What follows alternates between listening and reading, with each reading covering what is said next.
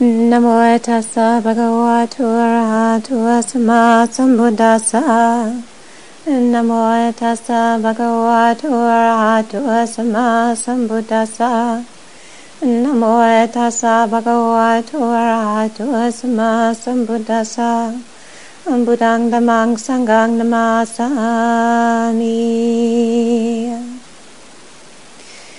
So, in the um, Buddha's teachings, um, there's an awful lot of context that's given before people are diving into meditation practice. And, you know, in the Western world, we sort of dive into meditation practice, and then 10, 15, 20, 30 years down the road, we begin to get a little curious about the context. So it's typical, you know, in North America, we do things sometimes a little bit back to front.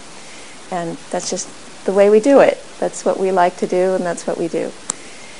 So, in a um, in a monastery context, in a traditional context, one of the things that happens regularly is uh, a process of asking for forgiveness. And so, in um, our evening chanting, there's a way of asking for forgiveness. And with our teachers, there's a way of asking for forgiveness. And when we do something that uh, is disturbing or distressing to an individual in a community, we can ask for forgiveness. And asking for forgiveness really is a way of acknowledging um, concern about action that has been unskillful, as a way of, of clearing the deck so that we're not constantly carrying a baggage load full of everything that happened in the past into the present and into the future. And so it's and then when it's done not just as a ceremony but really done as an opportunity to acknowledge and to clarify and to clear and to let go it's it's really helpful you know as a regular part of life to have periodic times where one just takes stock of you know do i feel regretful about anything? You know have i caused distress to somebody? Do i need to uh, make amends? Do i need to acknowledge it and ask for forgiveness you know, so it's not, you know, a heavy duty trip where somebody's, you know, punishing you. It's each person themselves is asking for forgiveness. They're coming forward with that intention themselves as a way of lightening the load, of clearing whatever um, uh, things that are left unresolved between an individual or in a community or whatever. And so, as a part of you know monastic culture, we would have times throughout like we would do this daily, we would do this in seasons, and then if we were going to be leaving for big trips or leaving the monastery, the community, then we would have ceremonies of asking for forgiveness as a way of just clearing the air, you know, and just acknowledging and expressing appreciation.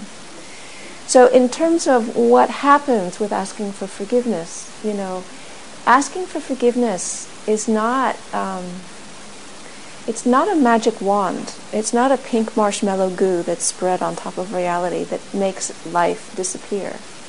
It's a way of, of, of bringing together the wholesome intention to recognize if there's been anything that I've done that hasn't been skillful, that I'm, I'm willing to take responsibility for that and acknowledge it and stay in relationship with you as I do that. So I'm, I'm willing to acknowledge that I've done something that has been unskillful and, and, and, then, and then be open to hearing the, the, either the feedback or the impact or the, the receiving of that forgiveness. And the point of this is not to solidify a bad person. The point of this is to notice that there's a cause and effect relationship between the things that we do that are unskillful and the impact it has, and to move forward. Okay?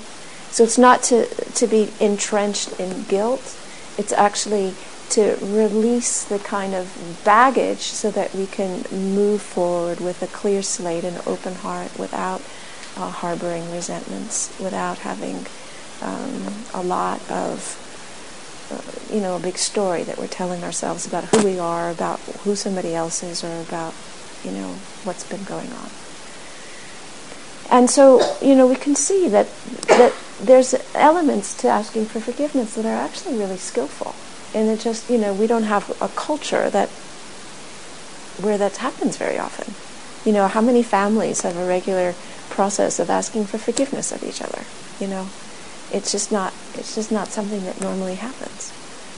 And yet, you know, it, it, there's room to consider that it might be a good thing, you know, because in families there's always things that happen that are confusing or hurtful or misunderstanding or you know that's just what happens in relationship. And if we don't have any real mechanism for clearing it then we're left entirely to our own resources to figure everything out so one of the things that can happen which can be really helpful with traditions is they can give you a context for navigating some of this stuff that doesn't have context otherwise you know and that was why it can be useful in terms of the actual internal mechanisms of what happens with asking for forgiveness, it's not a, a kind of like um, a, a, a, clearing the slate where one's saying that nothing matters. It's not saying that no matter what happened, there are no consequences. It's not, you know, making. It's not a. It's not a.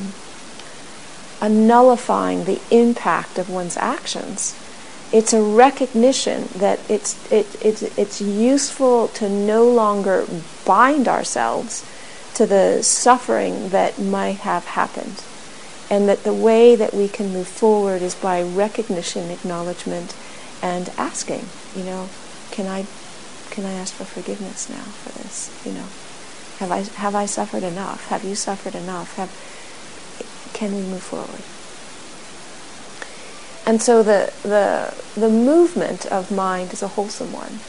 And yet we can see that there's some challenges to this. You know, there's a challenge to even think this way. It's not something that we normally think about, you know. And then it's like, all right, so who do we do this with? You know, and so it's helpful not to start with the with the people where there's the most intense, you know, experience of harm but to start where it feels, you know, more manageable until one has a feeling for what is it like to bring forward that intention to ask for forgiveness and and then to make oneself vulnerable to just what their reaction is, you know, what happens. And especially in a situation where there isn't a well-established culture around it, you know, it feels like it's an uncharted territory. In a in a a culture where this is something that happens regularly, you know, and teachings on it, you know, the teachings on forgiveness in a Buddhist context is, is, is that it's always useful to acknowledge a person's request for forgiveness and to honor it, you know.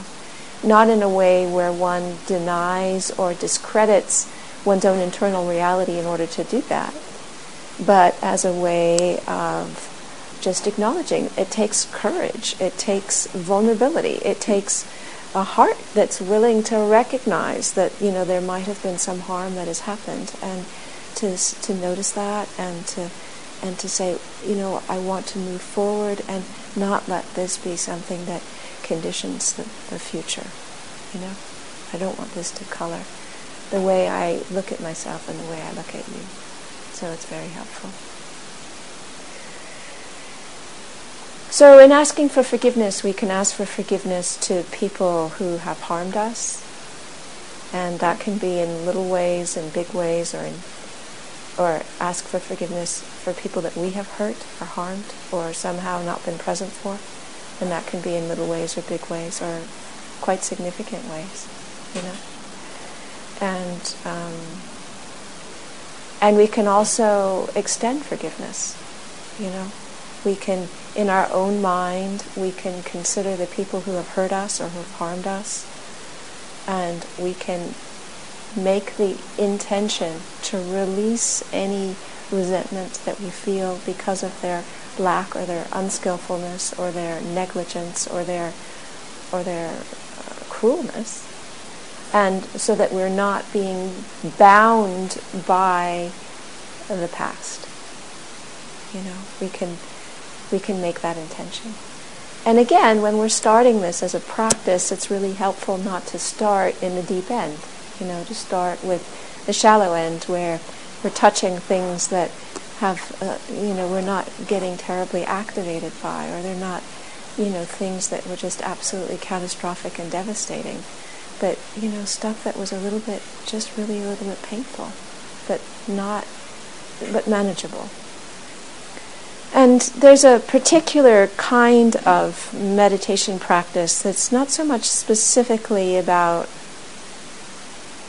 forgiveness, but it's related. It's about, you know, being empathetic and resonating with somebody else's pain. And I remember Pema Chodron was talking about one of her students was in a situation that was just incredibly difficult. You know, her one of her children was a drug addict, another child was a prostitute, and you know she was so over her depth in terms of navigating the suffering of her family. She could hardly touch any pain of anybody. I mean, it's just totally overwhelming. And so, you know, Pema wisely encouraged her to say, well, you know, touch a suffering that you can you can manage. You know, what would that look like? So she said, well, well I can manage the, the, the suffering of the, the, the loss of the football team, the football team that didn't win. I could manage that. You know, I can touch that. That amount of suffering is manageable. You know, I can, I can go there. And so she was working with what she could manage. And in starting with that, then she got more capacity to how, how that worked in her own system so that eventually she was able to bring this to her family situation, which was just really intense and very extreme kind of suffering. It was just, it was huge. So you start with what you can manage. You start with where you're at. You don't start where you can't manage. But what you see is, is, is that, you know, one of the things that is a very, very interesting journey for many of us, and I can speak for myself, this is not abstract, this is that you know, one of the places that's really the hardest is to forgive ourselves. And, you know, to forgive ourselves both for the times when we're not able to forgive others and to forgive ourselves for the um, for the places where somehow we felt like we we are the reason why things have gone wrong. Hi, Bodhi. Welcome. It's wonderful that you've come. Go get yourself a cushion that you're sitting on something. Just a blanket is too hard.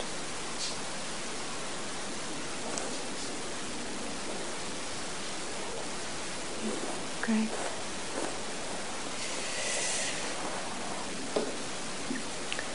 And for some of us, you know, forgiving ourselves is actually probably the biggest challenge, you know, where we can really feel the depth to which somehow we've made all of the problems in our world somehow originating because there was something fundamentally wrong with ourselves.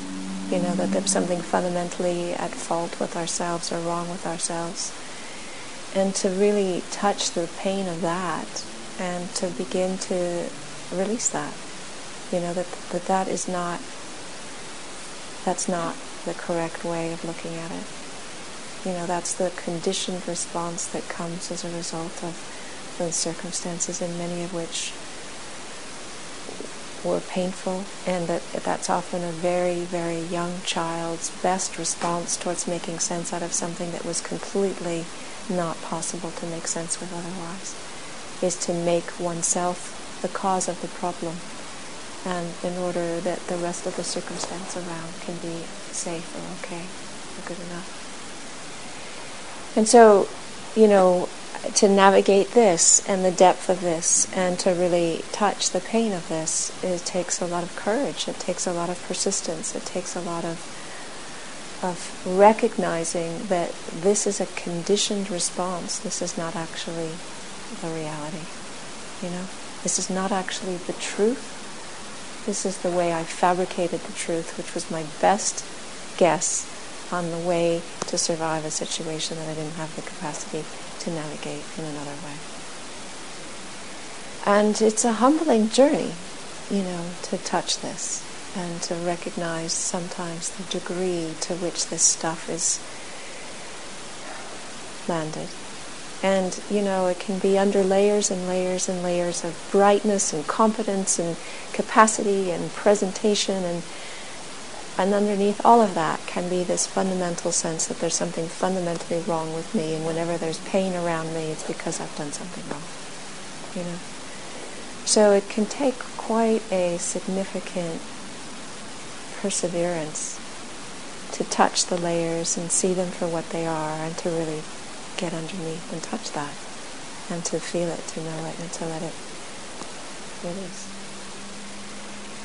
And as we have that ability to forgive ourselves, you know, to, to reframe the situation where we're not holding ourselves to be the responsible one for the things around us that are going wrong. And it also helps lubricate the kind of wheel that makes it easier to forgive others. So as we can forgive ourselves, then we can understand the pain of not forgiving, and we can see that any time somebody asks acts in a way that's unskillful, it's coming from a fundamental place of lack of balance. You know, people that are well in themselves and resourced in themselves and connected to their most uh, deepest part of themselves, they don't do things that are cruel or, or negligent or, you know, unsensitive or hurtful. You know, people don't act that way in an ordinary circumstance. So then when we can touch our own way in which we configured, you know, badness around ourselves and the pain that precipitated that, that can help us have more context around looking and seeing with the people around us and how there are, there is a reason why people do the things that they do. We might not always know what it is, but we can trust that there is a reason why people do things that are hurtful, and to not hold on and harbor resentment because that happens. And then as we let go, as we forgive, as we let go, as we are not harboring resentment, then there's all kinds of things that can open up in terms of, you know, our body can relax, our blood pressure can quieten down, our minds can become less active and less busy, we can sleep better, you know, our digestion can work better, you know, so it can affect us physiologically in very, very significant ways. But it also can bring about the capacity to feel more joy. And so you know, one of the things about forgiveness is, is that it's coupled with gratitude practice. You know, it's really hard to let the body feel filled with gratitude when we're feeling, you know, ripped off and we want to kill somebody, you know. It's hard to move from that mind state into, you know, the sense of fullness or or appreciation or even recognizing, you know, the blessings and the benefits of what are present in the present moment.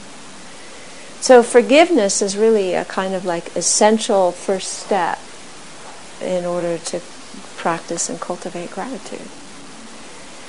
And you know, there's just a, a, an interesting process of cultivating gratitude, and, and sometimes it can be helpful to have a like a journal where for three minutes at the end of every day or a set time of every day, you just write about the things that you feel grateful for. And just notice, you know, how it, how it, what it is that you're focusing on. You know, you had, you know, your fingers were warm when it was 10 degrees outside, or that the coffee tasted good, or that, you know, that you were able to have an extra piece of pumpkin pie, that there was enough left. You know, it can be anything and then just watch how it shifts. You know, just the appreciation that I can walk, that I can see, you know, that I can talk. You know, today I was taking the bus from Boulder here, and at one of the stops there was a man in a wheelchair who also was dressed as Santa and had a white beard and a hat and a red jacket, and and and and in order for him to get on the bus there's a big thing to get somebody who's in a wheelchair on the bus. You know three seats have to collapse and the driver goes outside and opens the door and brings down the lift and gets him on the lift and secures him in the lift then brings him up and in and secures him in and then closes the lift. I mean it's a performance. And and and yet you know it's just far out. Here's this guy in a wheelchair dressed like Santa, you know? And, you know, I saw him and I thought, you know, well, wow for him. And, you know, and isn't it amazing that there's only one person in a wheelchair on this whole bus? The rest of us have legs that can work, you know? And it's like, you know, we don't think about that unless we're in contact with somebody who's in a wheelchair. We just don't think about the fact that we've got legs that work. It just completely passes our attention, you know? So begin to dialing into the stuff that we're missing. You know, the fact that, you know, I had enough food to eat today.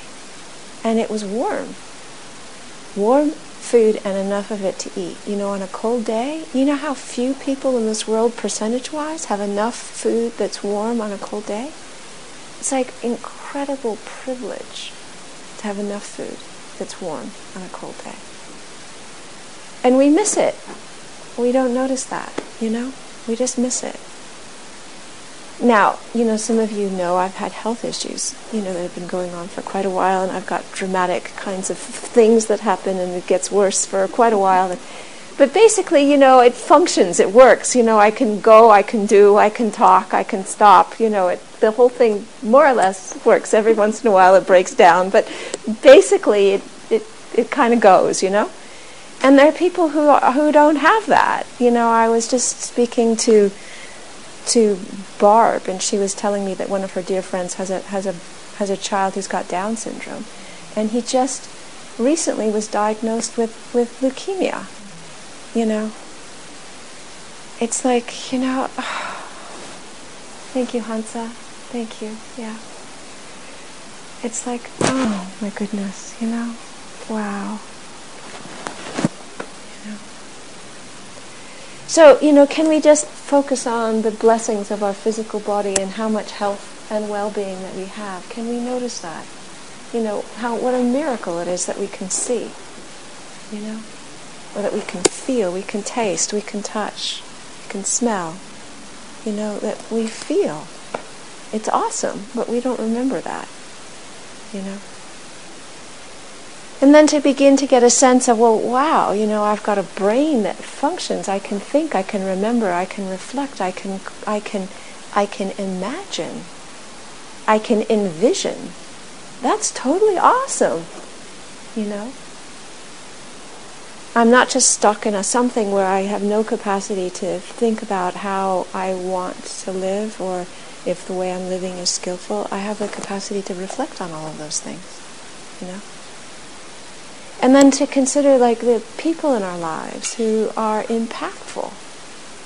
You know, uh, the, the people who are supportive, who are encouraging, who have our back, who we know that we can speak to and, you know, their mouth is not going to run away with what we're saying, you know? It's not going to go anywhere. Or that, you know, that people know that no matter what you say or no matter what kind of, of things that you do, that, that they trust you, that they've got confidence in you. You know?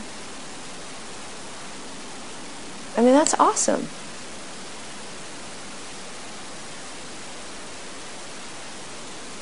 And then we can we can think about you know well you know here we are here in a meditation group where there's a path there's a practice there's teachings there's encouragement to actually transform our ordinary way of relating to the world in terms of something that's a radically different and completely liberating way of being you know?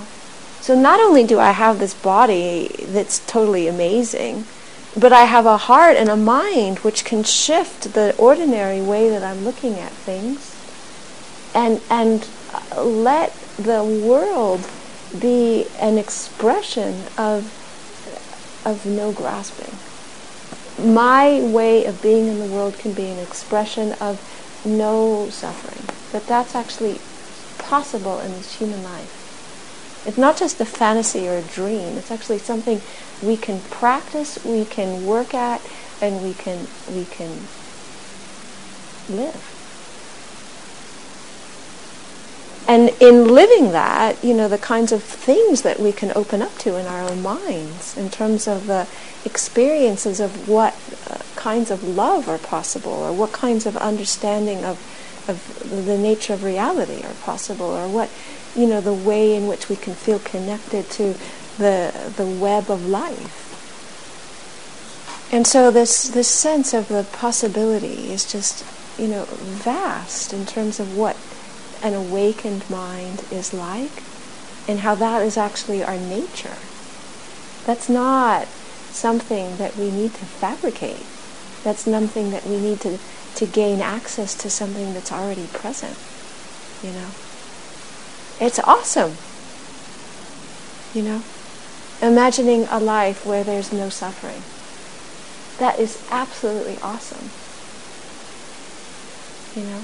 And it's actually our nature. That's what we're made out of. And to be in a context like this where there are people who are interested in practicing and living and working and speaking in ways that are supportive like that is also totally awesome because it's not that common where there are people who are interested in waking up. You know? A lot of people want to have fun, but not a lot of people want to wake up.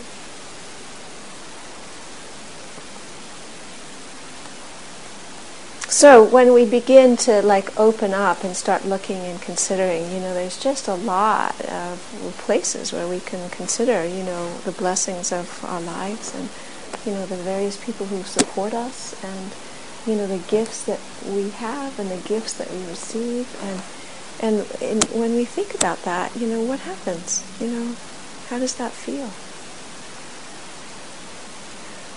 It's very different from feeling resentful and snarky, you know, because of whatever, you know. I've got wind, you know, or, you know, whatever it is.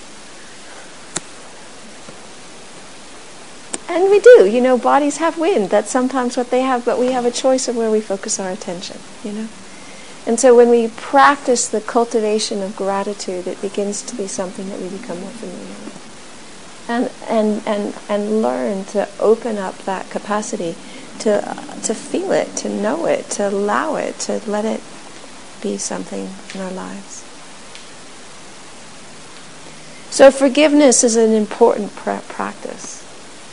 And it's a really important step for developing gratitude and gratitude as a like a way of life is a is an important practice to, to, to spend time with. And so if it feels resonant to, to, to spend three minutes every day, then I would encourage you to do that for a week or a month or two months or three months or longer.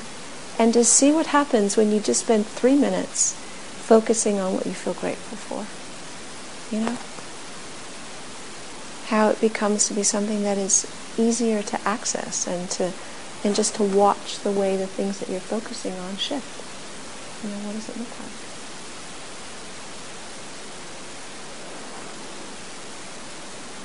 So I want to stop here and have a conversation, you know, open up talk and feedback, and then um, and then close with a guided meditation.